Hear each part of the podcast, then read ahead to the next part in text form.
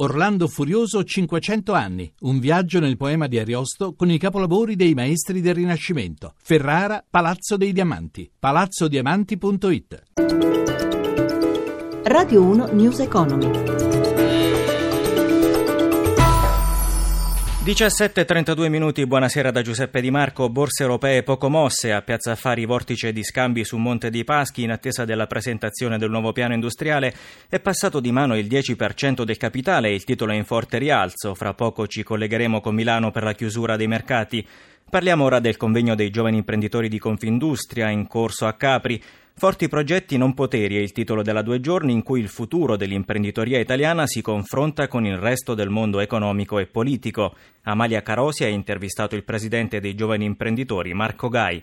Dai vostri studi le misure previste ad oggi nella legge di bilancio quanto farebbero risparmiare alle imprese? E dalla simulazione che abbiamo fatto investendo un milione di euro eh, con la defiscalizzazione al 30% negli investimenti in capitale di rischio PMI e start-up innovative si pagano circa 300 mila euro di tasse in meno, con il nuovo credito d'imposta per ricerca e sviluppo al 50% 500 mila euro di tasse in meno e col superammortamento e l'aggiunta dell'iperammortamento per i beni digitali si risparmiano altre 360 mila euro di tasse. Questo significa semplicemente che abbiamo più risorse per investire e quindi per crescere più velocemente. Qual è la proposta che viene dai giovani imprenditori per rilanciare l'economia? La proposta è di rendere questo piano Industria 4.0 quello che in potenza è, quindi un piano di, un piano di politica industriale che torni a far competere le nostre imprese grazie al nostro sforzo e alla nostra responsabilità. Quindi non abbandonarsi alle solite logiche di campanile per cui tanto peggio tanto meglio,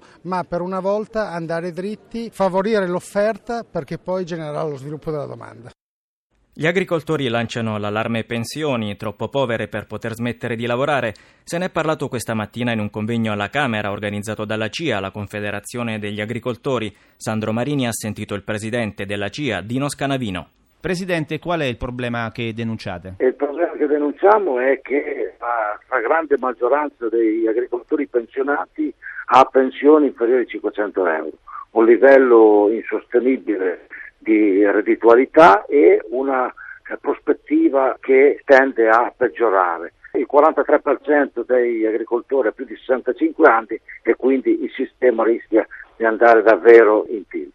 Il fatto che le pensioni siano così basse impedisce agli agricoltori di smettere di lavorare e, e frena anche il ricambio generazionale? Solo il 6% dei giovani entra in agricoltura in Italia, il livello più basso d'Europa, quindi questo sicuramente uno dei motivi, forse il principale, che frena il ricambio generazionale e l'ingresso dei giovani in agricoltura. Cosa si può fare? Quali sono le vostre proposte? Beh, noi abbiamo una proposta che abbiamo peraltro ritrovato in parte in una proposta di legge dell'onorevole Gnecchi che in qualche modo integra al minimo queste pensioni che avranno un'evoluzione negativa e quindi le porta ad un livello che non è un livello altissimo ma attorno ai 700-800 euro al mese che peraltro è una soglia riconosciuta come soglia minima dall'Unione Europea.